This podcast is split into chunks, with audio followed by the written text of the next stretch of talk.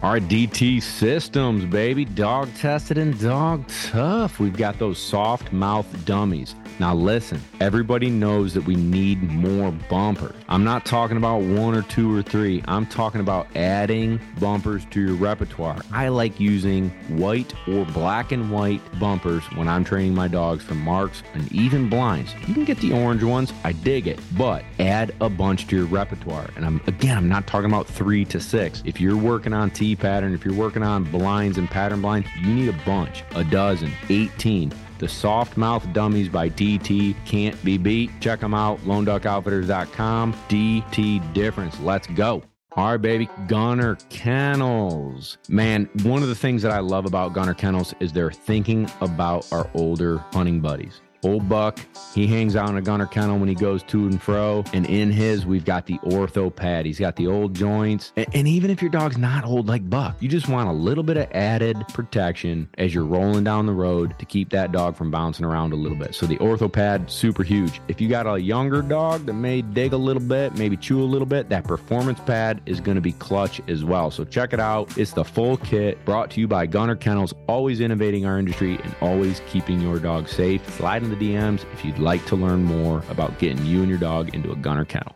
Force fetch. What is it? It's super intimidating to so many people, yet it's not that difficult. I built a step by step process that helps you understand it. You and your dog can be successful in it, and it takes the intimidation away of the process so that you and your dog can get to your goals. That's what it's built for. Let me teach you how I do it so that you and your dog can do it. Different breeds, different personalities, problem solving, and more. Check it out. Links in the description. The Force Fetch course.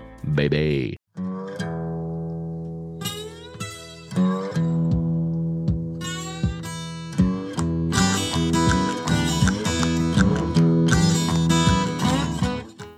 Welcome to another edition of the Lone Duck Gun Dog Chronicles with Hudson River Retrievers. This is Blaine Tarnecki with Bob Owens and Kevin Owens on the side. Welcome you to our next edition. Cacao. Cacao. Yeah, I'm not going to do the sound, but we're here ready to talk dogs, fishing, life, everything in general. Um, I've had a lot of emails and texts wanting Bob and Kevin to be on my podcast. So here we are tonight. It's a great night. We'd like to thank first and foremost, though, our sponsors that are taking care of helping us out with this, keeping it running and, and paying the bills. Eukanuba, the best food you can feed to all your dogs, man. It's great food. Uh, we've been feeding it for a couple years now. I know Bob has, doing great stuff. Um, always trying to do better and come up with new formulas, but we love our Eukanuba. So Eukanuba Sporting Dogs, hashtag, uh, we love it. Dogtra, Dogtra collars, uh, nothing better. Dogtra Edge RT is what we run every day on our dogs. 30 to 35 dogs a day every day. We run those Dogtras. They last all week uh, handle the pounding, uh, great collars, great remote receivers for your wingers, everything bark collars. They have all the stuff. Talk to me or Bob. We'll get you hooked up with some Dogtra uh, electronics. And last but not least, Gunner Kennels. If you want your dog to be safe on your next hunting trip or your next hunt fest or your next road trip, put them in a gunner. Uh, the best there is, no questions. Nothing even comes close to a gunner kennel. We love our gunner. So, uh, without further ado, let's get started, boys. I love it, dude. Is that You, good enough? you Is that crushed good it. enough? No, that was real good. The only thing you didn't do is say Eukanuba, baby. Baby. Attaboy. All right, so we have to uh, introduce a new podcast sponsor that the pterodactyl has not heard of yet, but we are now working with Kent Cartridge. Yeah. Yeah, buddy. Baby. Oh, we going to be shooting that bismuth this winter. So They have 28 gauge. Send me some 28 gauge. I need a, I need a case. okay, I'll get you. Uh, uh, we'll make dreams come true since you are the new host of Lone Ducks Gun Dog Chronicles. So we're really excited for this partnership. They have been following along on what we've been doing on social media, providing you guys with content and entertainment, and they want to they want to get in on on the lone D. So we are going to be shooting Kent at Clay Birds, and we're going to get ready for duck season shooting Clay Birds, and we're going to be shooting that bismuth, uh, bismuth. I think is how it's spelled, right? B I S M U T H. Yes. Bismuth. Bismuth. And I'm super excited. There's a lot of pump up around this business. So we're going to give it a whirl. But, anyways, big thank you to Kent for believing in us and joining the team. And uh, it's going to be a good year shooting that bismuth, Mm, baby. Last up, Waypoint Outdoor Collective. Shout out to them. Check them out on Instagram, Waypoint Outdoor Collective. All right, Pterodactyl, enough of that shenanigans. Let's get into the show, bud. It's your show tonight. Tell Kevin you've been your life. It's so good. It's so good. Stripers. What have you been up to since our last show that I've I mean, it's been been allowed to six be months. on? I bet you. No. Yeah, What? it's July. I was at his house in February and March. It's been a while. Blaine, how was your summer? Man, it's been busy. It's been good. Today's been a little hectic. A lot of people think dog trainers just play with dogs all day and go home and and relax, but it's not been that way today, and it's not usually that way. But uh, it's life. We got dog training to do, and then we have you know normal life to take care of, and that's what I've been doing today. Been doing a little fishing. We try to take off every Monday morning till twelve o'clock to go fishing, and so right now the striper have been hot on Lake Lanier. So anybody from Georgia or the southeast that's looking for striper advice, man, they are biting really, really well. We've had a good time um, catching a bunch of stripers on Monday mornings, going to work at twelve on Monday, and just cranking it out till uh, till dark whenever we're done. Blaine, are Um, you a are you a catch and release striper guy? I am a catch and release into the grease, brother. All right, I like that. I like that. How do you cook them? Other than do you deep fry? Man, no. All right, I've got a, a confession to make. About four months ago, I realized I was a little overweight, and so we've been doing a little work on that. And so there's been no fried food through the last, I don't know, 12, 14 weeks of this journey. But there's lots of different ways to cook them. We bake them, um, we grill them. Uh, lots of lots of good recipes that we can share some other time. But um, no, we you're only allowed to keep two over 22 inches in Georgia. And so most of what we've been catching lately has been between 26 and 35 inches.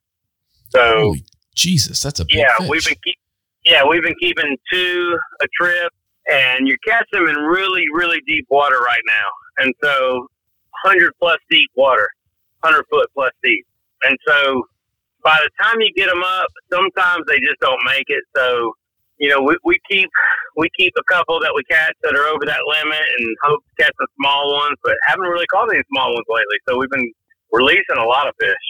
It's a good problem to be in to just be catching Yeah, big yeah. dogs. Yeah, man, it's been fun. I think we caught.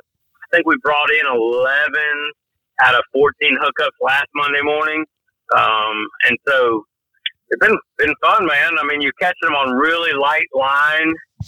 Our leaders are eight pound or six pound test, and so you have to really be careful with them. Um, they're very finicky this time of year. The water's really clear, and so you got to have you know, you just they can't see the hook, the line. We're using really small number one circle hooks, and so all they're seeing is the bait. We're using blueback herring that are between four and six inches long, uh, and you know, really light line, light leaders, light small hooks, and finessing them up. But it's been fun, man. Been really good, good fishing this summer. Man, I really like those uh, four to six inch herrings. I like. I prefer the greenbacks versus the bluebacks, but those are just delicious. Well, I'm not sure that's even a thing, but well, you can see how good. Me either, but you literally could have just made up everything you just said, and I would have no idea. Damn, it sounds like Wow, that sounds. fish. He's so knowledgeable about herring. well, that's why it's my podcast. That's right. Since it's your podcast, uh, where we go next? I I know where to go next. I'm excited to talk about It's not this. your show. Oh, you're right. But I want to talk Yeah. about the Super Retriever series, Bud, that you're hosting. Well, let's talk about that in a minute. Okay, you take me where you want to go. You're Oh driving. man, the ship. I mean, we've been busy. We went to Pennsylvania what, three weekends ago, run an HRC test. Uh, great time up there. High Flyers HRC. If you're in the Northeast, Shot. um, and looking looking for another club, and uh, I mean, way up north Pennsylvania. I think we were 20 minutes from Lake Erie. Fun times, good people, very friendly, good test. Uh, we took 12 dogs up there. 12 is the max you can take an HRC test. And I think we had, I don't know, I think we had seven finished dogs and five seasoned dogs, and everybody passed both days. We had good, you know, good trip up there. We came home. We went to Music City HRC and ran, I think, nine dogs in finish and three dogs in seasons. And we had a little seasoned dog, little Bonnie, the American Water Spaniel. She broke on Saturday. And so I didn't even run her Sunday. And maybe that's a good discussion to have on why I didn't run her. But um, she came out Sunday morning and I could not even get the dog to the holding line, you know, under control. And I, I told the judges I was not running the dog. We're going to scratch her and not going to let her pick up bad habits. She's a very, very talented dog. Um, no matter what the breed, she's a really good dog. But uh, we did really good in the season. In finished, we had really exciting stuff for Hudson River Retrievers. We had five puppies that we bred um, under two years old running finished and all passed. And so that was really cool to see that. Uh, Buck Power getting it done in, in Music City. And so we did that. And then we came home Sunday around midnight and trained Monday, Tuesday, Wednesday, and then Thursday left for Sylvania, Georgia, very far southeast Georgia from here, um, and ran a master test for Jacksonville Retriever Club and um, did real well there. Took, I think we took 12 dogs and passed nine um, at, at that master test. And so it's been a good time, but been really busy. Would rather be fishing some days, but uh, doing what we do. Good for you. So Yeah. yeah, I dig it. Let's get into uh, talking about Bonnie, the American Water Spaniel. Bonnie. Bonnie. Yeah, tell me about that because I, I feel you. All right. So I've trained several American Water Spaniels, and typically they're pretty low key dogs. They're very good hunting dogs. They're very good dogs naturally. They're good hunters naturally. But what I found out over the years is that they're kind of particular about doing things the way we want them done. And so they sort of, you know, get a little bit flaky and shut down on us sometimes and just don't act like we want them to every day in training. And so I got Bonnie in for training, and my young dog guy, Brent Poston, over in Lexington, South Carolina, uh, Hudson River East, um, started this young dog and said, Man, this dog's got a lot of fire and, and really good attitude. And I hate to say it, but I had that, you know, that feeling in my head was this just another American Water Spaniel? Yeah, a little It's gonna a- skepticism. yeah, it's going to be a pain, man. And the dog got here, and she is a ball of fire. I mean, she is, she's got as much energy and work ethic and drive as any lab we've got. Fun, fun dog to train. I was She- there when you got her. Yeah, yeah. She's, I mean, she's crazy. Yep. But really doing well. She got a couple season passes, and then, like I said, she broke on Saturday at Music City on a water test, and then Sunday we didn't run her. I doubt you'll see Bonnie at another hunt test until she's ready to run master. Her owners understand the game and understand that letting a young dog run too many tests early on is not always the best thing. And so when I pulled her from that test, they were fully supportive, you know, good with everything and, and said, well, we trust you. When you think she's ready to run, we'll run her. So um, we're going to train some more. We're going to calm her down a little bit and, you know, keep working. She's doing finished and master level work in training every day. Um, but she's just, you know, she's a little high strung. She needs to calm down and, Mature. and grow up a little bit. Yeah, she's, she's a puppy. Well, how old is she? know, I think she's maybe 15 months old now. Yeah, that's young, young, Yeah. young, young. Yeah, she loves water, loves ducks, loves everything, and you know, a fairly good marker. And so she's going to be a special water spaniel. Um, how many def- do yeah, you know ahead. off the top of your head? How many American Water Spaniels are master hunters, and then how many are female? I think there's one water spaniel that's master hunter, and that's Bonnie's mom. Nope. Um, yeah. So, and I'm not positive on that. Now, there was a water spaniel that made it. Gosh, I want to say he's got a grand pass, but I'm not positive about that. But I know he went to the grand and he passed several series. He may have one grand pass. I don't think he's still alive. There just hasn't been a lot. Water spaniels are, are a little bit different. Most of the people that buy water spaniels are in the upper Midwest. They're very good cold weather dogs. They have a really good thick double coat, and you know they're they're just a, a midwestern hunting dog. Not a lot of them run hunt tests.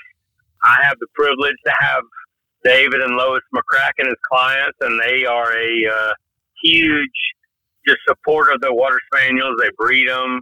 Um, they've been, you know, dealing with water spaniels for years. David owns Gumbo, the highest point HRC water spaniel ever. I think we got, gosh, I think we got close to 1,600 HRC points on him before he passed away last year. He's just an exceptional dog. He never ran the grand, probably could have, but, you know, never did that. But he was a good dog. Um, and Bonnie is just, she's kind of a lab in a water spaniel body. I was gonna say her attitude is that of a Labrador. I mean, she's got Yeah. a big attitude, big confidence. Throw me another one. Don't tell me No, to stop. Yeah. Every day she jumps out of the trailer, ready to work. She's she's fun. She bounces around in training and wants to work and wants to go get ducks. And uh, we love training her. She, she is someone to watch in the next couple of years. She's going to be special. She'll definitely be a master hunter, HRCH, and we are going to do our damnedest to get her into master nationals and pass the master national with her. Mm, that'd be sexy, bud. Yeah, man, it'd be cool. So, be so you know, we cool. got her. We got her. We got a bunch of little buck puppies running around that are really killing it right now. Uh, I think Buck will probably be the number one HRCH Boykin stud dog within the next year with all of his puppies running around getting titles. So we've got like, I think we got five buck puppies right now that need just two more passes to have HRCH titles. And so that's going to bump him up you know, really pretty close to the top, you know, ever. And so that's pretty cool to have a dog that's produced that many good puppies, no matter who the bitch is. Another exciting thing, our old dog Gracie, our black lab, she is, she's eight years old now, maybe nine. I'm bad with, with dog birthdays, uh, even my own. But she's getting up there. She's run a lot of tests and a lot of trials and um, she's got grand puppies now that are getting ma- master titles. Yes, sir. It's really cool. This past weekend at uh, Jacksonville Retriever Club, Gracie passed the master test. Uh, her son that passed master national last year passed the master test, and a granddaughter of her also passed master test. So That's um, three, three generations of Gracie pup passed the master test. Um, very, very cool. She's still intact, and I don't want to breed her again, but she's producing great puppies. You know, her first litter, I think she had 11 puppies. Out of those 11 puppies, 10 of them are HRCH, and six of them are master hunters, and a couple of them have qualifying placements. And so they've been, you know, she's produced some really nice dogs. And then her next litter, she only had five puppies, but I've got two of them in training, and you know they're both killing it. One of them is my dog Kenny, and he's ready to run qualifiers, and we'll be running qualifiers this, you know, this fall. Um, there's four or five that we're going to run in South Carolina and South Georgia uh, in November and December with little Kenny, who missed his Derby career because of the COVID, um, and so he didn't get to do that. And Claire, uh, who is running master and finish now.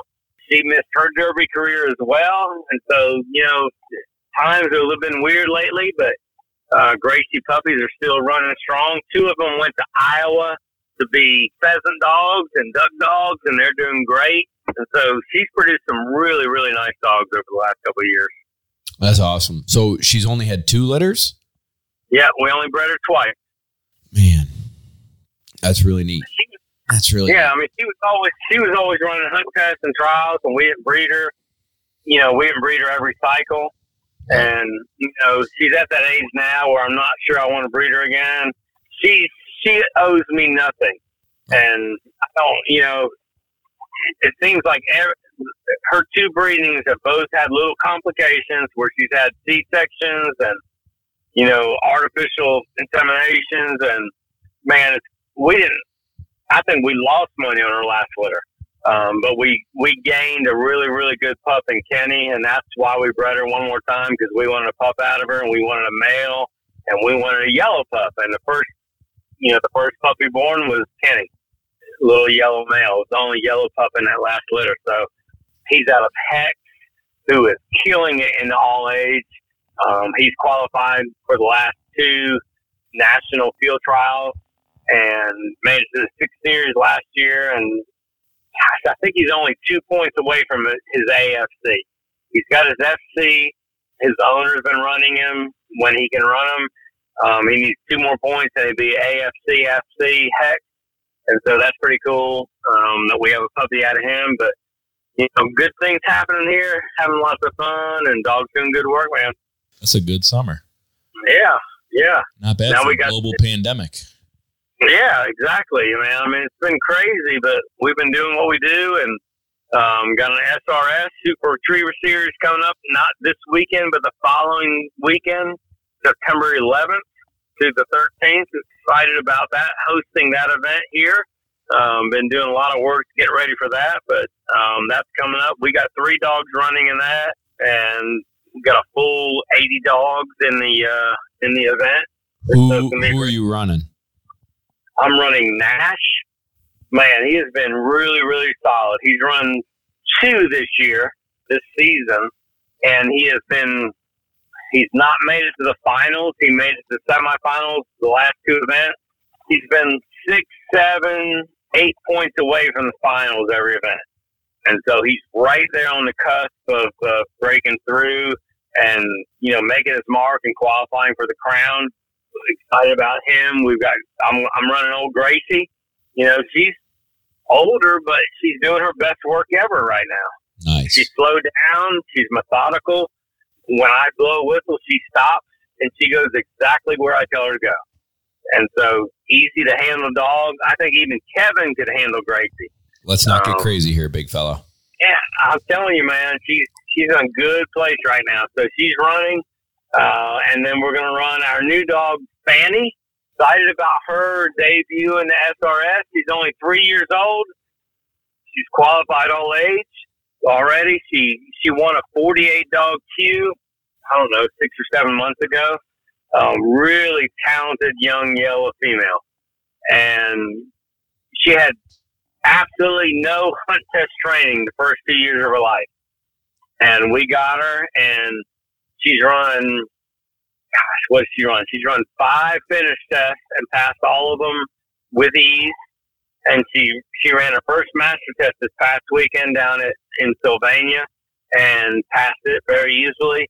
So we're hoping by, gosh, you know, in the next four or five months that she's going to be an HRCH, a master hunter, and qualified all age. So she'll have titles in all three major venues, and we're running some SRSs now. Uh, we got to sign up for this one that we're hosting, and then actually we're going to Union City, Tennessee, two weeks after my SRS, and running one up there. And she's going to run up there, and I think she can win one, brother. I got to experience the Fanny. Fanny, she's a sweetie. By the way, in Ireland, I was gonna say, I feel like who named him Fanny? uh, in Ireland, the word Fanny is Mm, Google it. it's the C word. Okay. I mean, I didn't say it. I just All said right. the first Just say letter, Google Kevin. Crappy. No, not crappy. So And so if you were being a real fanny, they would call you a fanny. And I'm like, mm, in America, that doesn't really mean anything. So what does it mean? And then they said it. I'm like, ooh, that's not very nice. No, that's that's not Fanny. She is a sweetie. She has a little bit of a her her main issue is that she does not like to travel in the trailer all weekend. Or you know, we went to Pennsylvania and she is a nervous little Nelly in the trailer. And she kind of bites and licks on her legs and causes little sores to pop up and she just doesn't like it. So Fanny rides in the, in the pickup with me every day. Uh, we leave the truck running and she's in the air and just she's a I mean a spectacular dog. I think she's as good as any dog running the SRS at my place next weekend in the field trial portion of it. Um, That's awesome. really a nice dog, easy to run, goes where you tell her to go. Now, who who's the big swingers that are coming to the event? Oh, we got all the big swingers are coming. Um, Stephen Durrance will be there. He is the SRS master. He is the the brain, the thinker. He knows what he's doing. He knows how to handle it. SRS is so much of a thinking man's game. You know, it's all about coming up with a way to get the best score. And it's not just send your dog and pick up the mark. It's knowing when to handle, uh, knowing when to let him roll. And Steven is one of the best. A good man, good friend, does a great job with his dogs. He's running four or five dogs. Um, Lee Howard will be here with his crew of dogs that are always up there doing really, really good work. He's got several that are already qualified for the crown. He's trying to get a couple more qualified for the crown.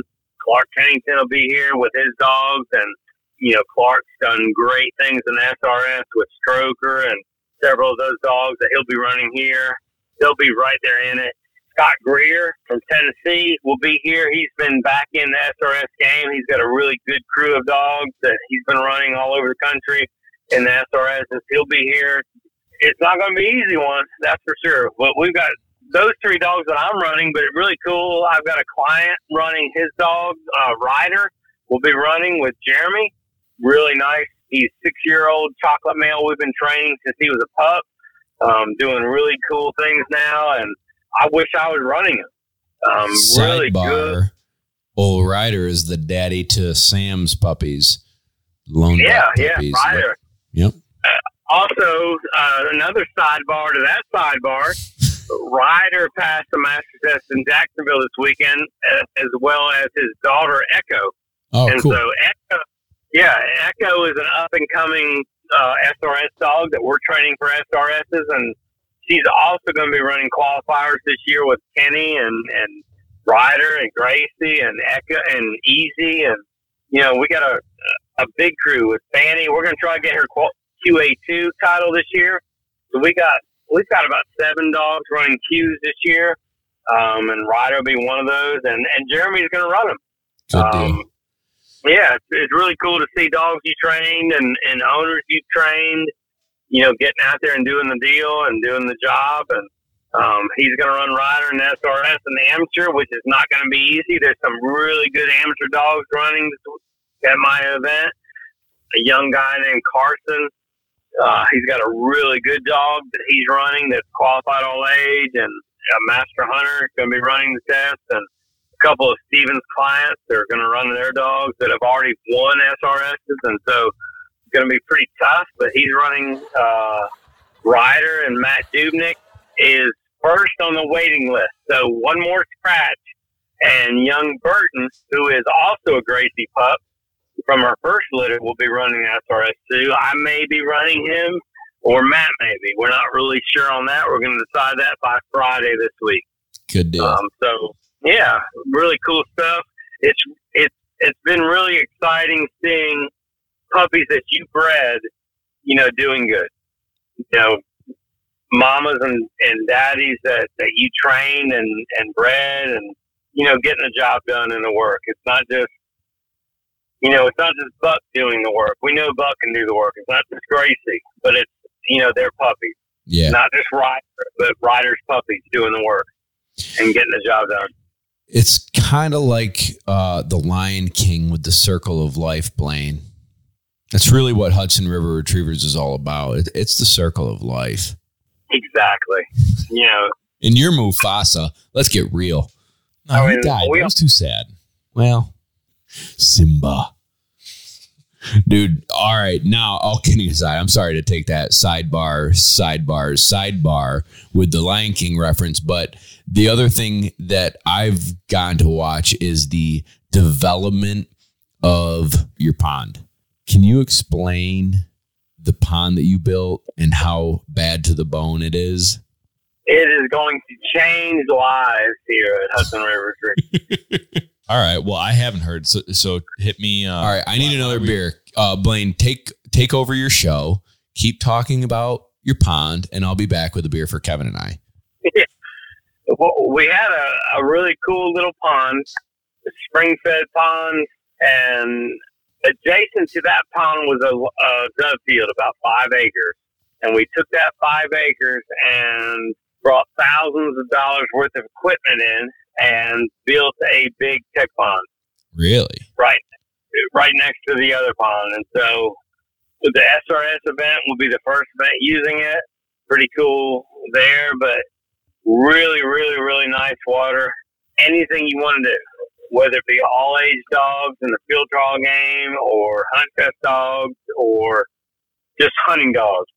You can do it all right there in one spot. We can run from one place and run two or three land setups and two or three water setups from different ponds and get big swims, small swims, everything you want to do with a, a, a, competition dog or a hunting dog, you can get done from one spot. So it's, it's pretty exciting to have that on our grounds. We have a, I guess, about a 45, 50 second commute every day to work to get to that area. Yeah, I mean, we fill our truck up with diesel one time a month, and we're good.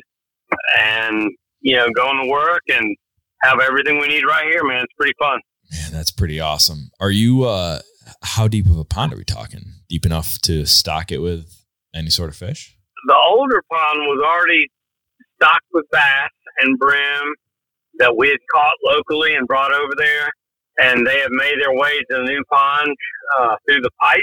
We haven't stocked the new pond with any new fish, but and we haven't even fished the new pond yet. Um, but I like to I like to make a little whiskey drink in the evenings and go down in the pond and throw a fly rod and see what kind of bass we can catch on the popper. I don't Uh, blame you. That good. sounds good. Yeah, yeah, fun stuff.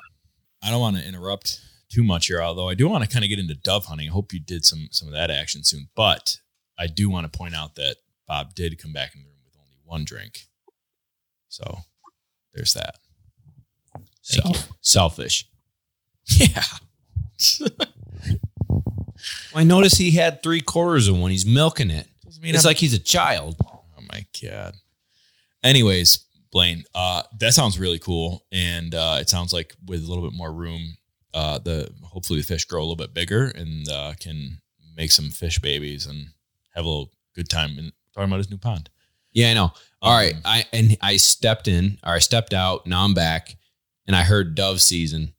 We said it used to be a five acre dove field, but was built into like the most badass tech pond in the world. Now I want to ask, we don't have dove season up here. Yep, too many liberals in New York. Okay. Do we True or false? did Dove open for you guys too? Yeah, dove open Saturday noon. Um, we're not going to hunt here. We've got a dove field planted in millet that I just cut yesterday. And then we have millet planted all around New Pond that has been cut yesterday as well. And so we're going to host a Ducks Unlimited Youth Dove Hunt Monday, Labor Day, at 7 o'clock. It's going to be a fun time with some kids and their dads you know, just shooting at birds, having a good time around the pond, around the uh, the upper dove field on the power line, and uh, looks good. We got a lot of birds in there right now, and so hopefully it's going to be a good a good time for those young boys and girls next Monday. Good deal. Blaine, I'd like to ask, you know, me and you and Oliver Berman from Foundation Retrievers, who is too chicken to be on the podcast. Shout out, Oliver. Recently an American citizen. Congratulations to you. Nice. That's right. Yep. We are on a little group chat, if you will, that does video sending back and forth and and whatnot. It's called Marco Polo. Old people Snapchat, basically. And the two of these guys are developing their dove fields. For the novice dove field planter, give them a little bit about the pterodactyl's recipe for success come dove season in planting and harvesting for doves. Man, it's all predicated around the good Lord providing rain and sunny days and, you know, good growth. We planted millet and also sorghum. Sorghum is a, you know, a, a much bigger headed grain. We cut all of it yesterday and it looks good. There's plenty of seed on the ground. Doves are a migratory bird and they move with the uh, weather almost as much as ducks do or more. Very, very, very, uh, they need the right weather. You get a, a big rainstorm or big wind or a big cold front, and those doves move out. So we have plenty of seed, but it's all about, you know, it's all about good seed to dirt contact early on in planting. We do a lot of spraying of Roundup to try to kill the weeds and the Johnson grass and and uh, you know different things. But we had we had a little bit of outbreak of pigweed and Johnson grass this year. The only good thing about that is they have a lot of seed on them too. So we just cut it with our dove field with the with the millet and the sorghum, and there's lots of seed on the ground. We're just looking for dove. Good deal, man. We want to give those kids opportunities to shoot dove, and I can't imagine living in a place where there's no dove hunting. That's great because it brings me to as you're talking, and I'm thinking how I didn't get invited to the SRS weekend that you're hosting. It's cool, no big deal.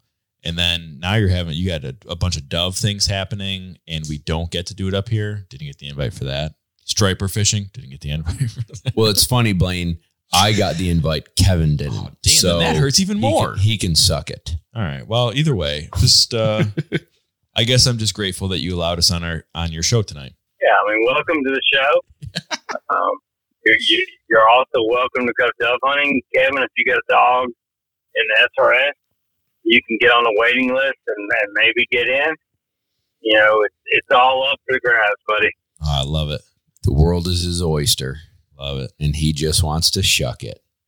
See, That could be a lone duck t-shirt. that's a new Lone Dog T-shirt. uh, all right, let's segue here. Blaine, go ahead. You got a segue. This is your show. Segway. Well, what are we going to talk about? Let's talk about dog training. All right, man. did want to talk about collar conditioning. Are we, We going to jump into that? We've had a lot of questions come in about collar conditioning dogs and the approach and and the way we do it. So I I want to almost play a little shot for shot with you and you know just like we've done in the past. So I would say take it away. Collar conditioning a dog. When you get a dog in, how do you introduce it to the collar and teach it? Well, we we first teach them sit and hear, and the basic commands with treats. We want them to know what we're asking them to do before we put the collar in. We're very very liberal with the use of the collar. They've got to know what we're asking them to do. You know, for instance, sit is usually the first thing we teach, and we teach it with a clicker and the treat first and then we go into the, you know, the stick and the uh, pinch collar on sit, and then we add the collar to it. And so, you know, if we can teach them a known command with the collar, it's going to be a lot less obtrusive to that dog. Agreed. Um, we usually teach sit first um, with the collar, um, and it's not a lot of collar. Again, we use the Dogtra Edge RT, and you know, depending on the dog, uh, the, obviously the the levels of stimulation can be different, but you know, we use what we need to use. And so, if uh, you, we got a rambunctious young dog that can handle a lot of pressure, then after they've learned sit with the treats and the stick, then we're going to use the collar and we're going to teach a known command. You know, it's always something that's already known. They know that sit means sit, and we're going to have them on check cord and, you know, a prong collar and, you know, have a heeling stick in our hand. Uh, but we're going to introduce the collar alongside of all those things. All right. So, So let me we'll- slow you down for a second. All right. So, are you using Nick? Are you using continuous? Do you dial it up if they aren't complying? Are they out in front of you? Are they at heel? If you are teaching sit first, then what do you expect for their leash manners? Like, try and walk it through the average dog who, yes, you've taught them sit with treats and clicker and the stick and whatever. Like, things are looking good. They understand these things. But it, it, if you had to paint a picture of the average dog, not the one who gets it, but the one who kind of doesn't get it, what does that look like, bud? Well, know, like you said, they understand the uh, the treat. They're going to sit when you give them a treat, and so we're going to use a continuous uh, stimulation with a collar, and we're going to say sit. Simultaneously, give the pressure with the collar, and when their little butts hit the ground, we're going to let them off, and so they're going to know that you know to beat the collar pressure, we want them to have a trained response to the collar pressure that when we say sit, they put their butt on the ground. And the moment they do, the, the collar pressure goes away. And so it's always going to be continuous because we want it to, you know, to last until they sit down. If it takes a, a one, two, or six, that's up to the dog. But we're gonna we're gonna jack it up as much as we need it to to get the response that we're looking for.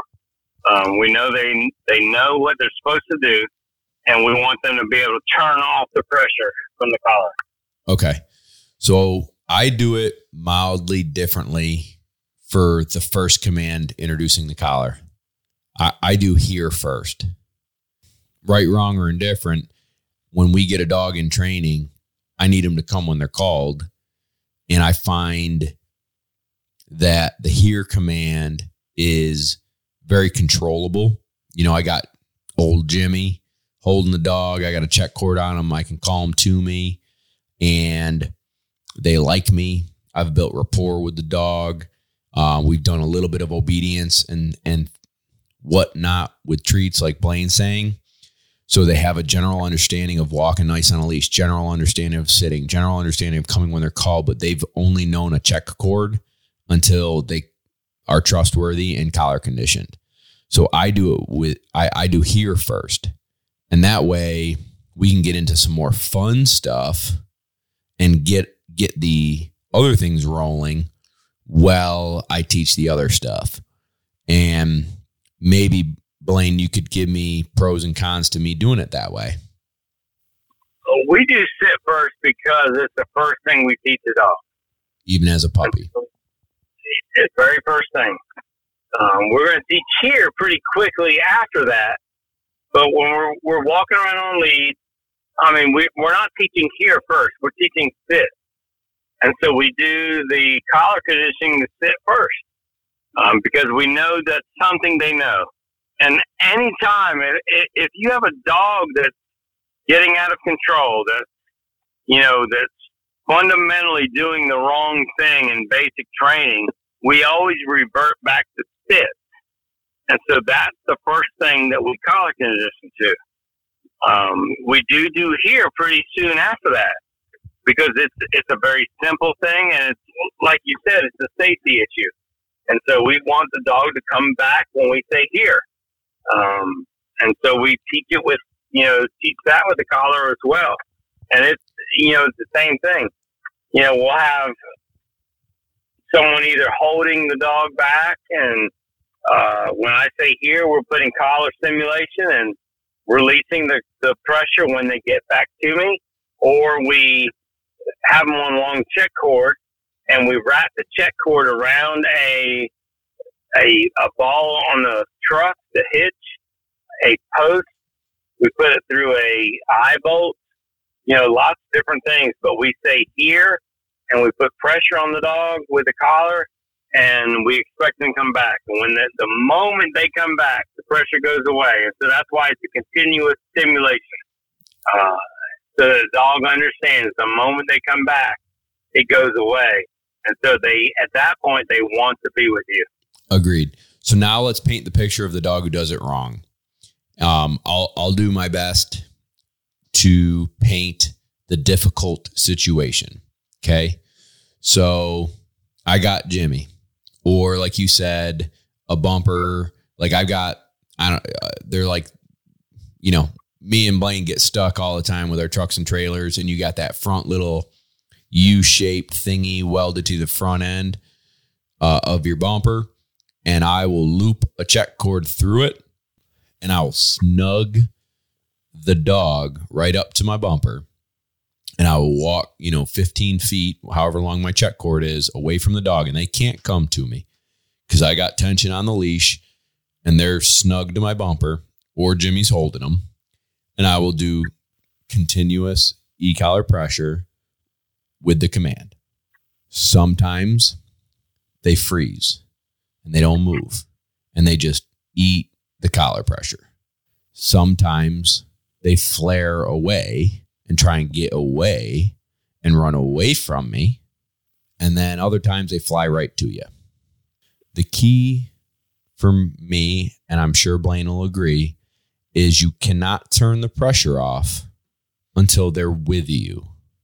So if they squeal, if they try and run away, if they stand still, the collar pressure cannot turn off. The only way the collar pressure is turned off is when they get to you. And same with sit. The collar pressure cannot be turned off until they sit.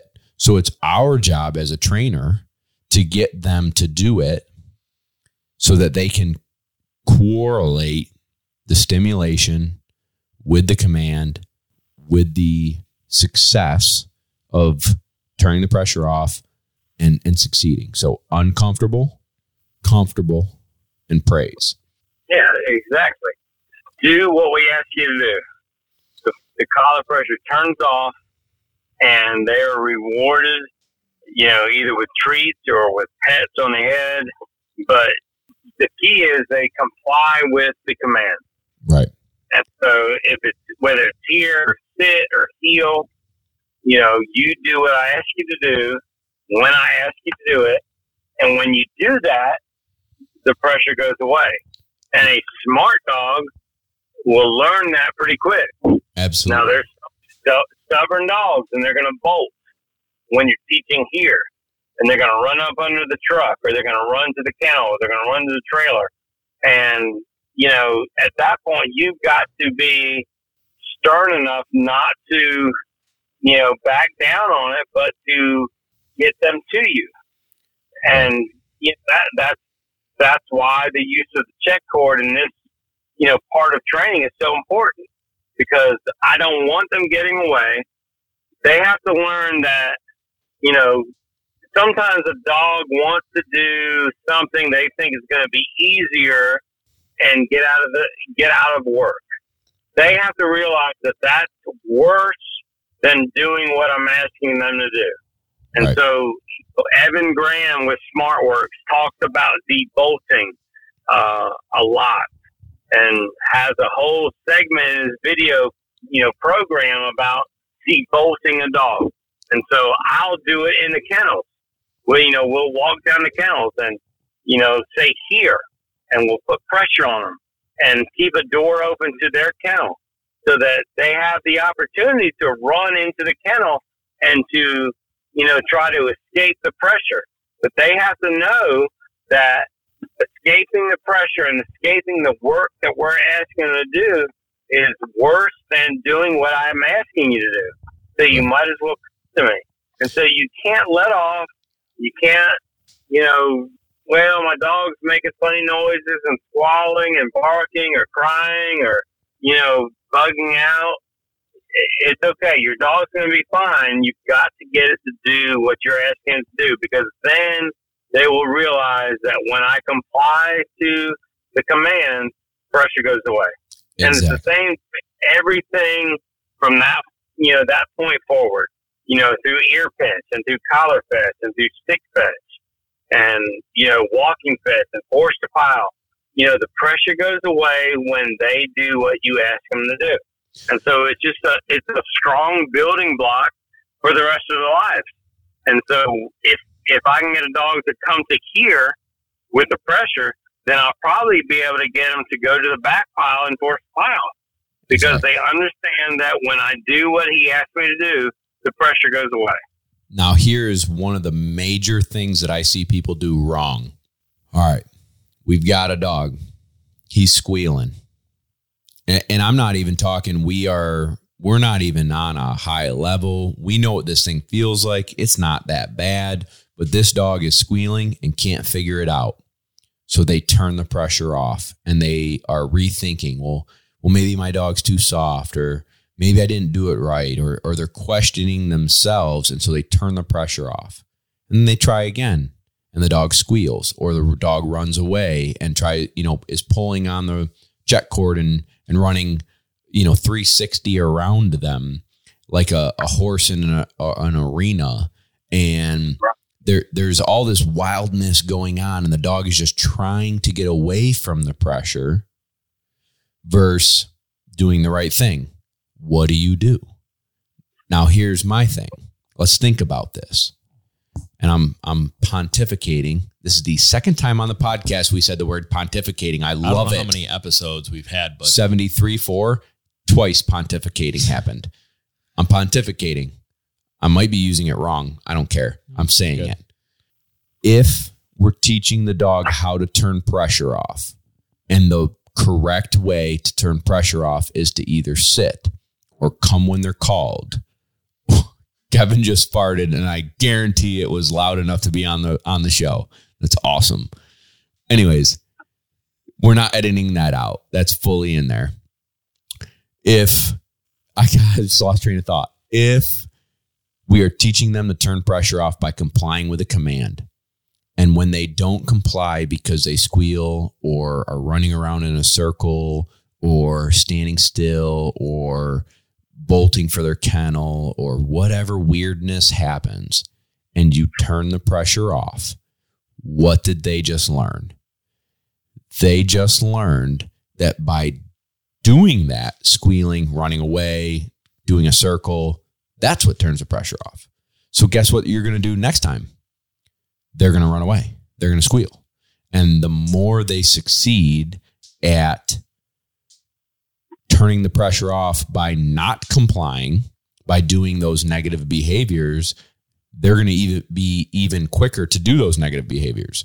So it's our job as trainers to help them be successful. How do I get that dog to not run away? How do I get that dog to not stand still? How do I get that dog? So, one thing I do blame is uh, again, this is why I do here first. And maybe this is why you do sit first because it's such a known command and it's kind of it's the easier of them all. This is why I do here first because the only good place is to be with me. So if they stand still, Yeah. if they stand still, I turn the pressure up and I can reel them in. So I can take that leash and I can wrap it around my arm and I can just get them to me. Or if they want to run a circle like a bucking bronco, okay. And then I can work them closer to me with the check cord. And then all of a sudden they get to me and I make it like they won the Super Bowl. And all of a sudden, Yeah. after five times, six times, seven times, all of a sudden they're hauling butt to me. But I can't give in. I can't, I personally can't be too soft or nervous about this situation because they're acting negatively. I've got to overcome it and say, how do I make that dog successful? How do I reward them enough to make it worth it to get to me quickly, to turn that pressure off? And then all of a sudden you fight through that weirdness, difficulty, and and it's just the light bulb goes off and they're they're pulling to get to you. They're they're doing everything in their power to turn that pressure off before you even start. so I want to I want to jump Kevin in. wants to jump in. I, I have a This is his show now. damn right it is. So I I have a I have a um Question. No, well, like a like a scenario, right? So like I'm new, I've never done this before. I'm listening to the Lone Ducks Gun Dog Chronicles, definitely giving us a five star review. That's really cool. Thank you. And I'm doing this with my first dog. In my head, if I turn up the collar, the dog will just go faster, as opposed to taking the time and being patient and having like a low stimuli, like a low continuous, and have a low burn. So, can can you explain to me why you wouldn't want to just crank it all the way up to 120 and you know rip the dog? You found what I'm trying to say. I'm trying to think like if I'm listening and I've never done this before and I want to do this with my dog, it would make sense that they I if they're going to be the bucking bronco and whatever, I'll just do it once and get it over with and really like nail them with the collar as opposed to just teach them that pressure on, pressure off. You know what I'm saying? Yeah, I get what you're saying. That's what the long line's for. That's what the check cord's for. We don't want to exasperate them with too much pressure with the collar. We'll put the pressure on them. It's already getting the response that you know, seems to be negative if they're doing what you're saying. You know, they're spinning around, they're running back to the kennel, but I'm going to put the same amount of pressure on them and then pull them towards me if I need to. Right. Um, and show them that, like Bob said, the safest place is right by my side. Um, you be by my side and sit your butt down, and that is where you want to be. Um, but I don't want to get too crazy with the collar too quick let's not be impatient. They're puppies. Um, they don't know what they're doing yet. And so they, they figure if I go hide in the kennel or if I go up underneath the truck or I've had dogs try to jump in the trailer, you know, I'm going to put that, I'm going to keep that continuous stimulation on them and we're going to pull them back to us with check cord and, you know, help them to have success. Right. We don't want everything to be trouble and negative in their life. Exactly. And so if I can help them, it's going to help with my trust factor with the dog. And so I'm going to use that, that, that check cord. And I'll, I'll mention this. It's not a sponsor to the, the podcast, but I've got a good buddy named Elliot who owns a company called Handler's Choice and he's making leashes and slip leads and whistle lanyards and duck call lanyards and check cords um, out of a really cool material um, that you know that doesn't soak up water and smell bad, and it doesn't get you know like a like a rope gets with the water and, and, and starts to sink, but um, we use all of his gear, Handler's Choice. You can find him on Instagram, Facebook. Um, all you really are giving him a full blown shout out. I love it. He's a great dude. He's a great dude. He is. He's a good guy. He'll be here at the Super Retriever Series. Um, he got an invite. Oh yeah. I mean, Lone Duck got the invite, but they're in New York. Well, and he so, also told me I had to pay exorbitant amount of money, and I told him to suck it. yeah, well, there's no free rides here. He's got to turn off the pressure. That's right. And the pressure, the pressure is cash.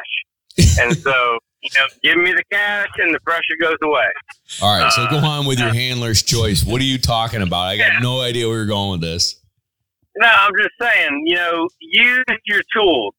Don't just let a dog run loose, a collar on it, and you're pressing buttons. Right. You know, use use the tools to show the dog the correct way to respond to the pressure. If we are just going to put a collar on a dog and press buttons, we need the, uh, the, the button pressing machine to be out of your hands. We have to be fair to the dog. Agreed. And that's if it takes, you know, pulling on a long line, pulling on the check cord, whatever you want to call it. But we want the dog to come back to us and realize that that's where you want to be. If you get by my side and you sit down, the pressure goes away. Now, let, so we're not, let's slow down for a second. Because as you're saying this, all, all this, I'm thinking to my head as a listener and trying to put myself in their shoes of never have do, been never done this before, right? So they've got a dog and it's going to be the day one of collar work. And I know that you said sit first for you. I do here first, but it really doesn't matter for the next little portion of this that I want to talk about. I start that collar off at zero or one for my uh, the Edge RT starts at a one low. The 1900S, which we promote all the time, you know, we started off at like a five to a 10. And at those levels, the dogs can't really feel it. It's very, very, very, very, very low. And then I start scaling it up and I start scaling it up and I start scaling it up until I can see the dog is starting to feel it. And then, and you, you can see it. You, you know your dog. You can see the dog start to feel this thing that they've never really felt before. And even though they know the command, it's starting to add something new. And so we're slowly scaling it up. So let's just take the Edge RT, for example. I'm going to start at a one low, one medium, one high. And at that one high, I bet you most dogs are starting to sort of feel it. And some dogs are sensitive. So that might be their, that might be theirs. That's their max. Other dogs, it's like, okay, all right, this is a little weird. Now we go to a two. Now we go to two medium, two high. Now we go to three, three medium, three high. Now it's like, okay, something's up here and I'm feeling it and I'm reacting. And all I'm trying to do when I'm collar conditioning, my biggest thing, Blaine, I say least amount of pressure to get the desired response. That's our goal. When I say that, that's like my general rule of thumb for everybody. But I also want that dog to learn how to feel uncomfortable. So feel more, but realize that it's not a bad thing. And we can we can succeed through that difficulty and that we can work through difficulty. So I'm going to scale it up and then I'm going to scale back down. And I'm going to give them a couple where it's scaled back down. I'm going to scale it back up and then I'm going to scale back down. And I'm going to work them through these scenarios and these different levels on the collar where it's like, ooh, that's a little hot. And then the next one's a little bit lower, and they're like, okay, okay, I'm back, I'm back. And then, ooh, okay, it's a, it's a little harder, a little harder, a little harder. Okay. But I'm getting praise and I'm working through it. And so you're teaching the dog to be comfortable with different levels. You're, te- you're finding your dog's normal working level on the collar. So I can find out that that dog's threshold, if you will, is between the two and the four range. And that four is kind of toasty for them. And that two is very comfortable and they can methodically work through it and figure things out without being anxious about it. And so we want to, when we're introducing the collar, we want to start at very, very, very, very low and work up until we start seeing uh, uh, that they're feeling it. And we're seeing a change in behavior. And we're seeing physically that they're starting to feel it. Um, so that, that's one seg- little portion I want to mention. Now, I did get a question and I'm going to touch on it really, really quickly. This dude sent me a message and he's like, Man, I don't know what to do. Every time I do the, he's forcing the dog to here, and the dog will sit there and scratch at the collar. You know what I'm talking about, right? Yeah. Okay. What would you do? I, I don't want to give you the, the blanket response. It depends on the dog, but 90%. yeah, I mean, it depends on the dog. If if they're sitting there and they're scratching on the collar and they're not moving, then I'm going to make them move, Agreed. and that's, and that's the leash. You know, I'm going to pull them towards me. Look, move your butt. Don't just sit there. It's not going away. But I'm also not going to release them from the pressure just because they seem indecisive. Right. So, So, here's my I- thought. Sorry to interrupt you. So here's my thought. Yeah. I think dogs are smarter than we sometimes give them credit for. And if that Oh, dog, if that Absolutely. if that dog scratches at the collar and you're like, oh, I, I bet you some people will have turned the pressure off because it's like, oh, he has to itch. So we'll turn the pressure off. And when he's done scratching the itch, we'll do it again. And so all of a sudden, now if he feels that little tickle, he's going to scratch at it. That turns it off. And then it happens again and he scratches at it and he turns it off. So that's how he turned the pressure off. That's Well, that's scenario all, A. all- Sorry. all that's happening now is is the dog is training you. Exactly. You're not training the dog anymore. And so, who is in control of this situation? I am. Right. I've collar. I've got the leash. You're going to go where I want you to go, So and right. it's not going to take a long time. It's it's a simple And that's the big thing is people make this too drawn out, too hard on them and the dog. You get through it. All of basic, you know, you're not trying to rush these things, but you're not trying to continue on with the mundane. Right. We're getting through these things eh, so that you can have fun and you can do the things that you want to do and you can retrieve ducks and, and run and, and, and do the things that you want to do. But we can't gloss over, you know, the fact that, well, this dog is scratching at its collar. And now I'm, I'm, I'm worried that I'm putting too much pressure on it. So I'm going to turn the pressure off when he scratches at the collar. No, you get your butt back to me. So You know- normally, what I do in this situation, because it, uh, so this is the other thing I want to touch on is this is very common. So there are many dogs through the program that I've done where it's like that level of stimulation is almost like an itch, and so it's not that bad, and so they'll sit there and scratch it and just take the heat, if you will, at like let's say a two, and they'll be like scratch, scratch, scratch, scratch, scratch, scratch, scratch, scratch, and I'm pulling them on the leash, and I'm I, you want to get them moving in, like Blaine said, you want to pull them towards you and get that pressure off. What I do, right, wrong, or indifferent, is I turn the collar up, and I don't go crazy, but I turn that sucker up and I pull on the leash and I make it like where it's not scratch worthy anymore. It's I got to get up and get out of here, and then they succeed by getting to you. And then you turn the pressure off and then you pet them and then you love on them and give a little high pitched voice scratching.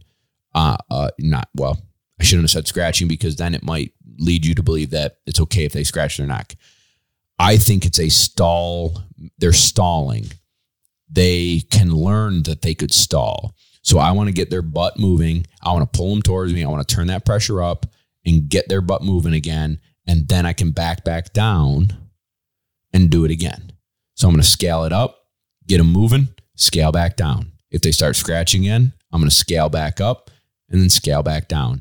And it'll pass within one session. They won't be doing that anymore.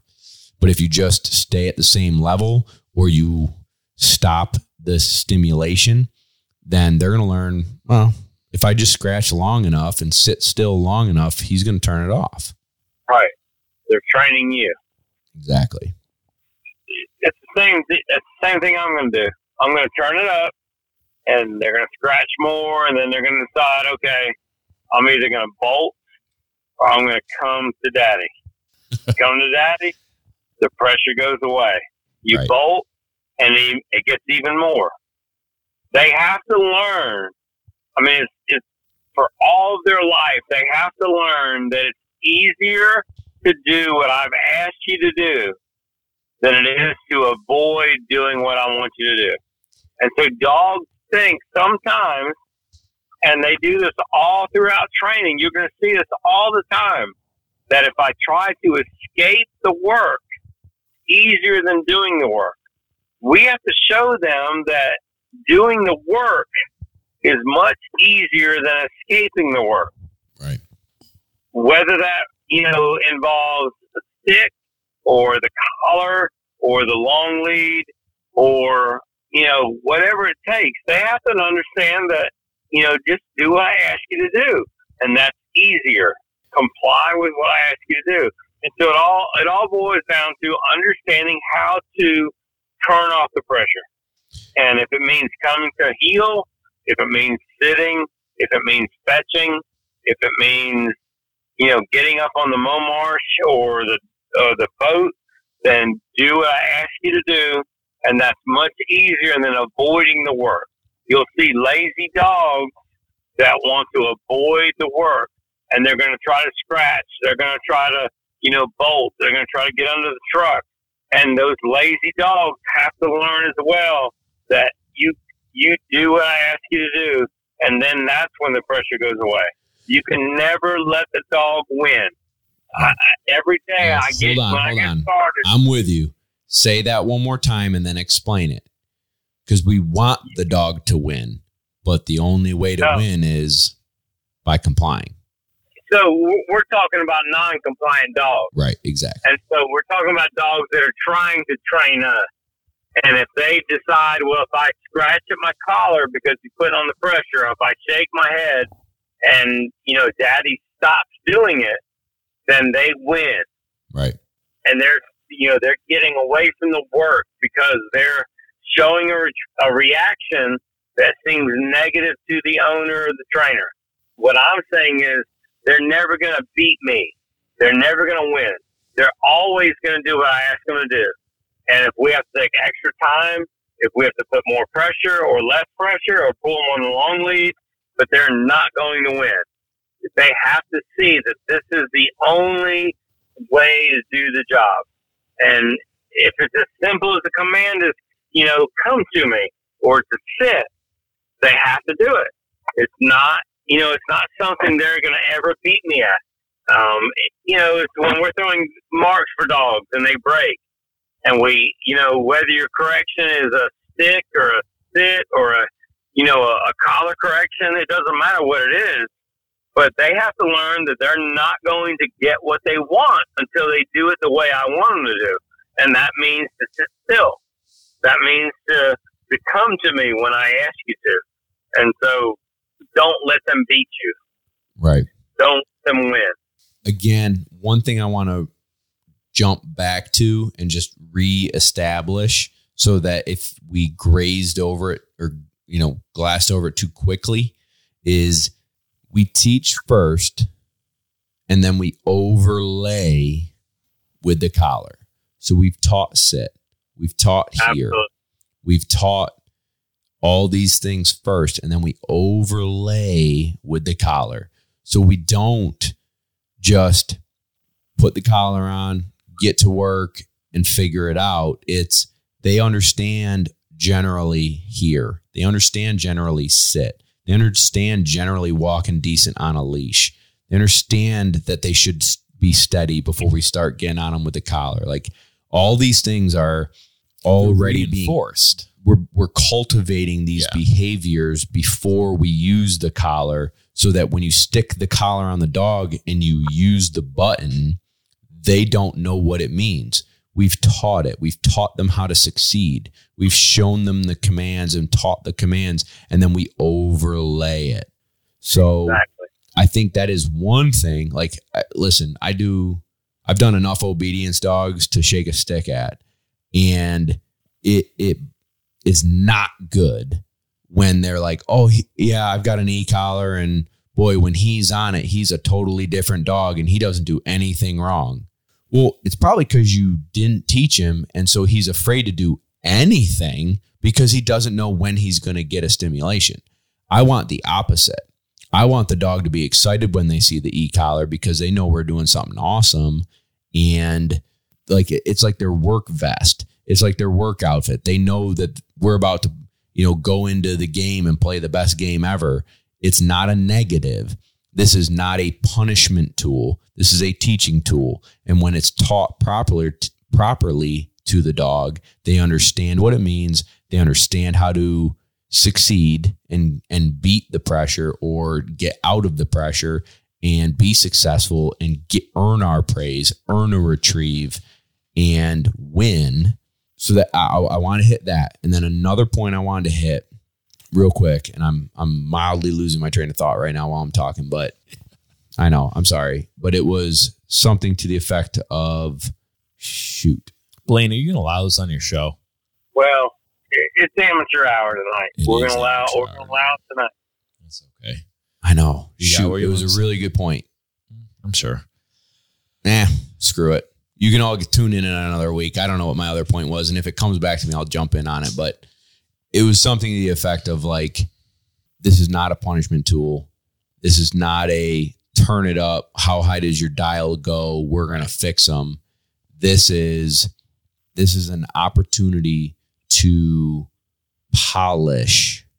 This is a we're we're working on a, a beautiful table and we cut it and we trim it and we're sanding it down and sanding it down and sanding it down and we're we're getting it to that fine grit where it's smooth and this collar helps us go from the rough to the smooth. And then you have a tool that when the dog's off leash and you're, oh, I remember what I was going to say. Okay, I'm with it. Dang. Bobby All right. sat up in his chair. He almost fell out of his yeah, chair. let's go. Let's Yeah. go. Let's go. It- Everybody uh, is a gonna be dud. creature fine. of the path of least resistance. Okay. Follow hang me? on. No, no, no. This say has nothing to do with the sanding. Say that This is again. path of least resistance. So when you're looking at deer and deer are walking through the woods and there's a log, they're going to either go around the log or jump the log or whatever the deal is, but whatever that path of least resistance is.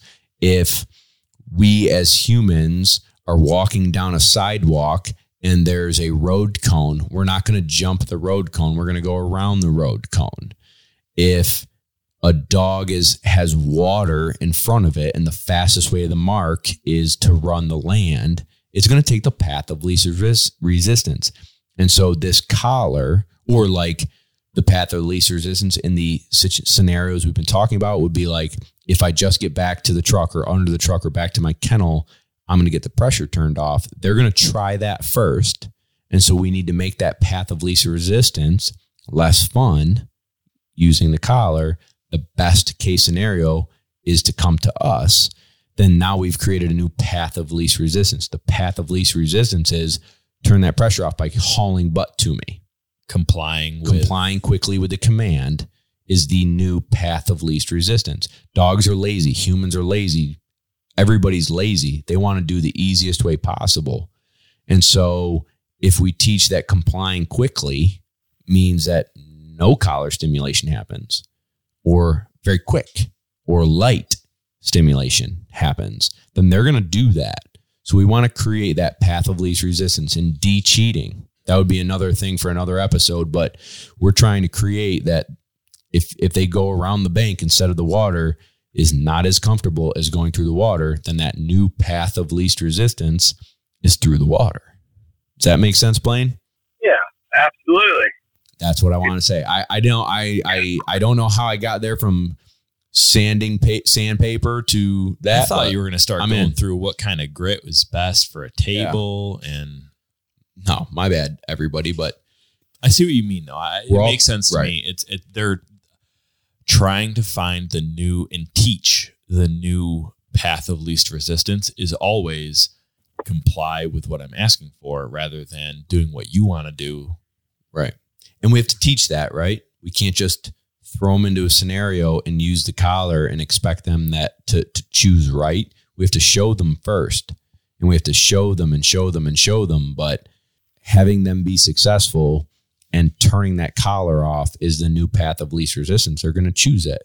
And if they don't, they're going to get a correction.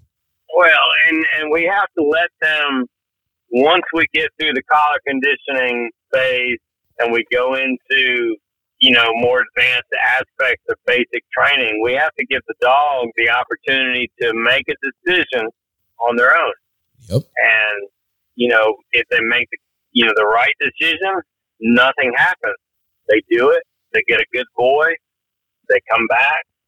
If they make the wrong decision, we show them the right way, and there's a correction. Right. And so you show them the right way, and then you give them the opportunity to make a good life choice. You can't always show them the right way. Once you show it to them and you're convinced, and it goes from sit to fetch to you know the angle entry into the you know the water blind, the cheating single, whatever it is in life.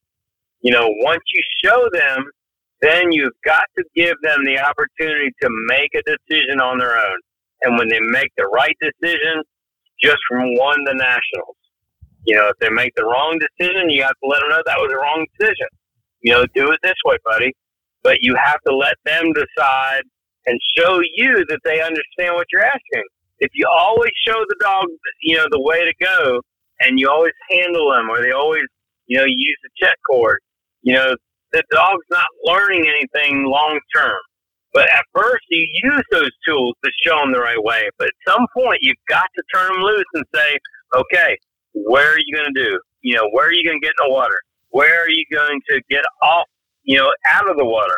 What are you going to do in this situation? I have to know what your decision making process is and look at it from a more psychological standpoint and let the dog think on their own. And then I'm going to intervene and, and show them the right way. Couldn't agree more. All right. We, we, that was a really good discussion. We did, you know, you do sit first. I do hear first. Well, sit's the right thing to do first. All right. Well, it's your show, so screw it. Yeah. Well, do you, I mean, that's the first thing you ever teach a dog in obedience is sit, right? Yeah. So the reason I say teach sit with the collar first because that's we're always going to revert back to the thing that you know the best. So if a it. dog, so if a, you're walking to the holding blind with a dog, and they get they get out of control walking on lead to the holding blind, what are you going to say? Set. Sit.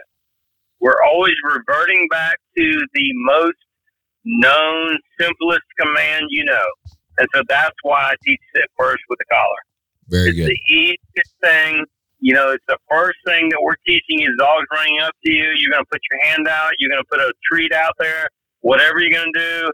But you're always teaching sit first. So that's always, I just revert back to if, if there's a problem in the field, whether it be obedience or whether it be T work or whether it be, you know, a, a, a qualifying mark, you know, whatever the problem in the field is, the correction is always going to be on sit. It's always going to be indirect pressure. It's always going to be reverting back to the simplest thing that you know to do when you get out of control. So that's why I start with sit first in collar conditioning. Okay.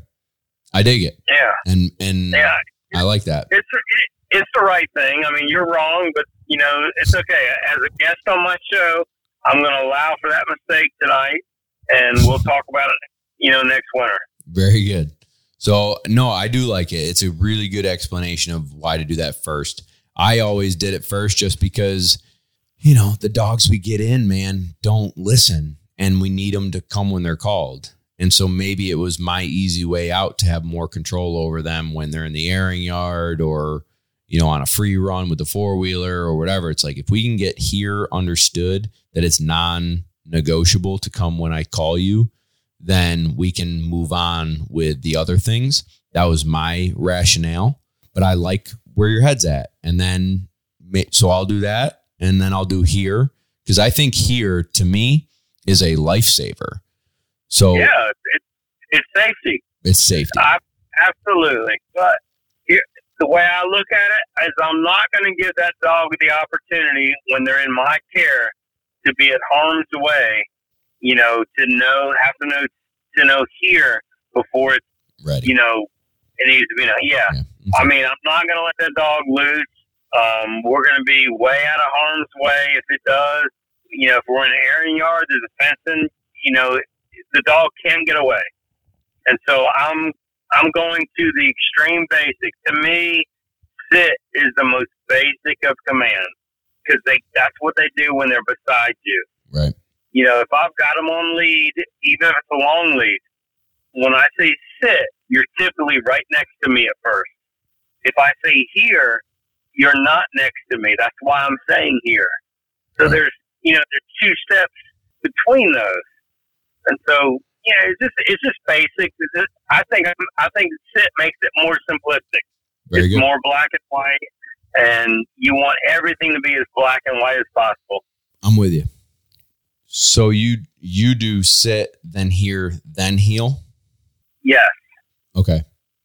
So I yeah, heel would be next for me too. I'm generally again, and we don't need to get into it again on how I did it different than you, but being with me is a good thing. And so now when I've taught heel, we're working the leash and choke chains or wonder leads or whatever the tool we're using to teach to walk with me and not pull. Now instead of giving that pop on the lead, I'm using the collar and not using the lead. I still have a lead on them just in case things Right. get squirrely, but I still have the lead on them. But I'm going to give continuous pressure, continuous stimulation when I change direction and they're not with me. Will you walk through how you do, you know, all right, you do sit, then you do here, then you do heel. What does that heel work look like for you? That's typically pretty easy if you start with sit and then here. Agreed. And so, you know, if I teach a dog to sit, then in a training scenario, not just a social setting, the dog's running loose. In a training scenario, if I'm walking on lead and I'm teaching sit, I don't really necessarily need here yet, right? Because they're always beside me. I'm using the leash to control them. They're right there beside me. If they get out in front of me, I'm going to give them a little pull on the leash or the, you know, the wonder lead or, you know, whatever it is. I'm going to say sit because I want them to sit down so that we get back, you know, we're connected again.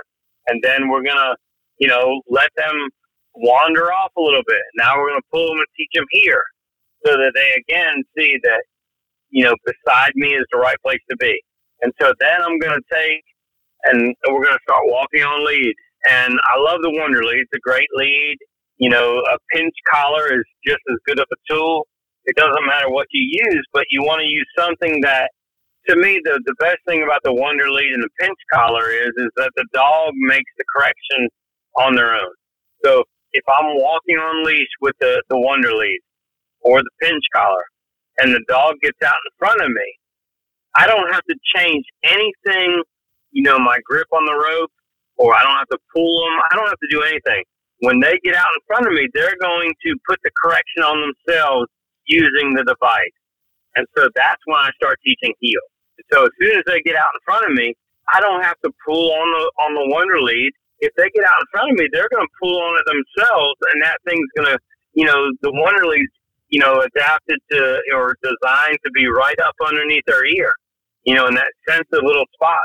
And so if they get out in front of me, they're going to pull that that rope, and it's going to make the correction on their own. Right. And the only way to you know to turn off the wonder lead or to turn off the prong collar, just like it is the collar, is to come back to me. And so it's you know it's simple. You just you're just adding the command heel to that point where they're making the correction on their own. I'm not going to necessarily let them get out in front of me and then pull on the on the wonder lead you know, they're going to do it themselves. And they're going to say, oh, crap, if I get out in front of them, it hurts. You know, I stay with them. It doesn't hurt. And so you're letting them, again, make the decision. What am I going to do? You know, I'm not making that decision for them. I'm not putting that correction on them. They're doing it themselves to themselves. And I think it, I think it just lasts, it, it lasts longer that way. It's a, it's a more defining moment in the dog's life. They learn wow, he didn't do anything to me. I did it to myself. If I stay by his side, it doesn't happen. Yeah, I, listen. I, I just heard that. I listened to it. I don't know what to add. I think that that was a perfect explanation. So, to me, the collar to like sort of wrap this collar conditioning thing up. The one thing I want to there's several things I want to hit on, and I want you to add to it. I, I want to dispel some myths I want to right the wrongs that have been talked about collars. I think the collar is the ultimate training tool. I think there are a lot of people in our industry that brag about we don't need e collars, we don't use e collars. That's fine. That's all well and good. But I promise you that we need to use less physical pressure. We need to use less verbal pressure we need to use we have another tool in the tool belt to teach. This is a teaching tool not a punishment tool right? I'm going to say it again. This is a teaching tool not a punishment tool. Can it be used for punishment? Sure. Jumping on a countertop counter surfing you want to whammy them and so they don't eat your christmas ham? Yup i get it. They won't put their paws on there again if it's if it's like you know when we were kids and you were doing a you know balancing on a beam. And if you touch the ground it was liquid hot magma. Well if you make that counter that your christmas ham is on is liquid hot magma they aren't going to do it again. I get it but it's not a punishment tool. This is a teaching tool. This is a device where we can easily communicate with the dog on leash, off leash, wherever, what's right, wrong, or indifferent, and how to get them to be successful. What's another myth or thing that people feel bad about shocking their dog, Blaine, that, that you would help dispel? Well, you just said the word shocking my dog. We're not shocking the dog. We're correcting the dog for a command that it knows and understands already. We're not teaching with the collar. We're correcting a known command. And so that goes back to what I start with. I start with the base, most basic of commands that I know you know. We're saying sit, sit down, do what I say to do. You know, the, the collar is not, it's almost like a Republican Democrat conversation. Mm-hmm. You're not going to change people's minds, but the collar is not the bad guy. There's bad guys that use the collar and don't understand it, but the collar is not the problem. The gun is not the problem in the murders in the United States. It's the people that are handling the gun. And so if the dog understands what you're trying to get it to do, and then you use the collar, that's not a problem. But if you have a dog that's just wild as hell and doing what it wants, and you decide, well, I'm going to start, you know, I, I hear it all the time. Well, you know, I taught my dog to come back to me when I said here because I would just, you know, I would burn it up. I would shock it when it get away from me. Okay, that that's probably not the right way to do it. But the, you know, the myth is that the collar is is worse on the dog. Well, you know, you hear of Amish trainers. That, the old school is the Amish style. You know, they'll run out there to the in the field when the dog doesn't sit on the whistle. Well, what are they doing when they run out there? Well, they're not going out there and petting it or giving a treat. You know, they're feeding that dog. They're they're doing whatever they have to get that dog to do to sit down. And so everything that I've learned about dog training that you know the, the most important thing I've learned about dog training is that timing is of the utmost importance in correction. I can give a much more crisp and timely correction with a collar than anybody can in any other situation. And so if we're teaching a dog to run the blind and it won't sit when I blow the whistle and I've, you know, correctly collar condition that dog to sit with the, you know, with the collar and with the whistle, then when that dog does not sit on the blind, then within, you know, a half a second, I'm able to correct that dog and let it know that the problem we have right now is that you didn't sit. If I don't use the collar and I'm going to decide that I'm going to run out in the field and I'm going to, you know, jerk up on his, you know, on his leash and, you know, whatever I have to do out in the field, if I have to put a boot in his ass, whatever it is, that's going to take longer than it is for me to stand at the line and press the button. Right. Dogs learn through very, very black and white conditions. They have to know exactly what you're asking them to do. And the timing is critical. And so there's no way anybody can say that they're going to be quicker with timing and they're going to give better corrections without a collar than with that than someone that uses a collar. And and that's my biggest thing is, you know, it's the timing of the correction. It's okay when you're right beside the dog, but that's just basic stuff. What about the advanced stuff? You know, how am I going to correct the dog for missing a piece of water at 200 yards? What am I going to run out there and, you know, use a heeling stick or a, a, a wonder lead or whatever I have to use to teach a dog to sit and get in that water in that spot, or am I going to be able to instantaneously give the correction with the collar at that moment that dog misses that piece of water? So that I can show the dog that's where the problem was. I don't remember the exact number, but I've heard several, you know, very successful field trialers and people that are smarter than us with dogs say that a dog, you know, after about two seconds, they don't understand what the correction was for. Right. And so if I can use that collar and I can, you know, the the the intensity of the collar is irrelevant because it's different for every dog. You know, a, a high one for this dog may be all I need. But maybe this next dog is a six. You know, it just depends on the dog. It doesn't matter what the number is. It depends on what changes that dog's behavior. But I know that if I have that thing in my hand at all times when I'm teaching or training and running that dog, that I can instantaneously let that dog know when it made a mistake. And so then, then it can correlate that with, oh, he wanted me to turn right. I turned left. Maybe I'll turn right next time when he gives me that hand signal. Right. And so it's, it's right then. And so timing, I guess, you know, that's the, the key, the key word in all of this, you know, the discussion we're having right now and why the collar is the, the best method for training a dog is timing because I can give the correction. And if you have a good collar, a dog trip, an Edge RT, a 1900S, you know, Dogtra makes some great equipment that when I know, when I press the button, it's getting the, you know, I'm getting re- the result I need Exactly. every single time. And so timing is the, is the key word in this. Absolutely.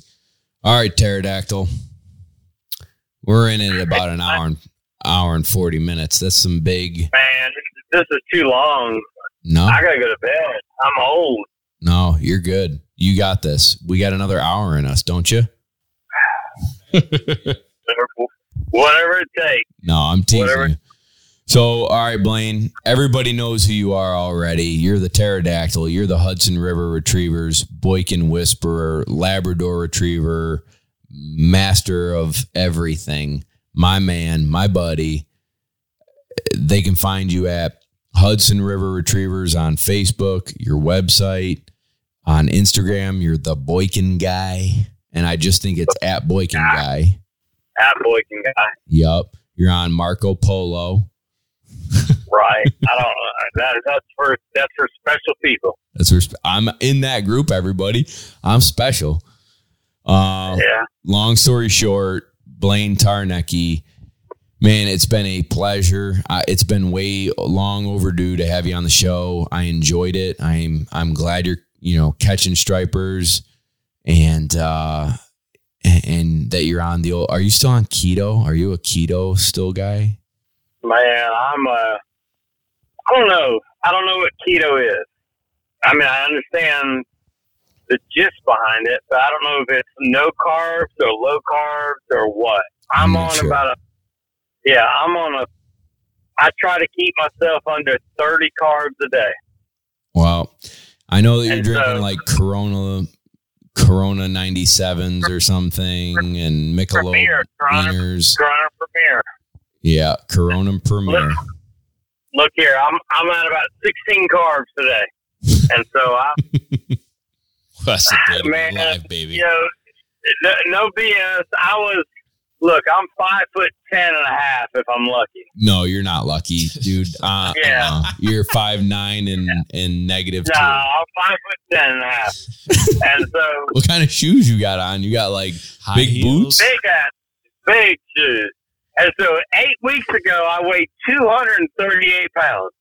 And so, that's too fat for a five foot ten and a half inch man. Uh huh. And True. so, yeah, and so 30 carbs a day, you know, eight weeks later, I'm down 22 pounds and feeling good, eating good, eating a bunch of freaking meat and vegetables and proteins and, you know, st- staying away from the starches, the breads, the, the potatoes, those things. And um, life's good. You're know, inspirational. God, Yeah, Ultra to 2.6 write a book. carbs. Uh, you know, the, the, the Corona Premier is 2.5 carbs. So, you know, there's some days that that's where you're going to get your carbs from. Yeah. And, you know, you're done. You go to bed. I dig it, man. Well, You know, anything, anything brown is zero carbs. liquor gets it done quicker, bud. And I Saying think on carbs. I think on that Zero note, carbs. we just say thanks for tuning in. Click subscribe, click five stars, go to loneduckoutfitters.com and buy yourself a hat. Thanks for tuning in to another episode. Blaine the pterodactyl cacao Tarnecki was on tonight.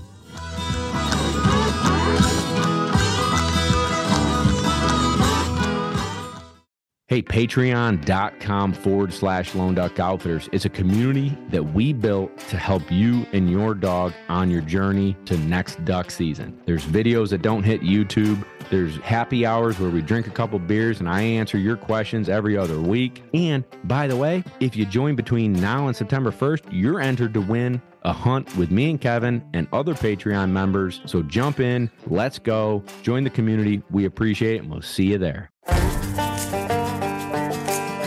Hey listeners, Nick Larson here, host of the Birdshot Podcast. As fans of this show, you may be interested in the conversations on the Birdshot Podcast, where we discuss all things upland hunting, from upland birds and their habitat and conservation to the shotguns, bird dogs, and gear used to pursue them. Whether you're a seasoned upland hunter or just getting started and wanting to learn more, I interview a wide range of guests, each with their own unique perspective and valuable experience to share. If you're on the hunt for more upland hunting conversation, please consider subscribing to the Birdshot Podcast today.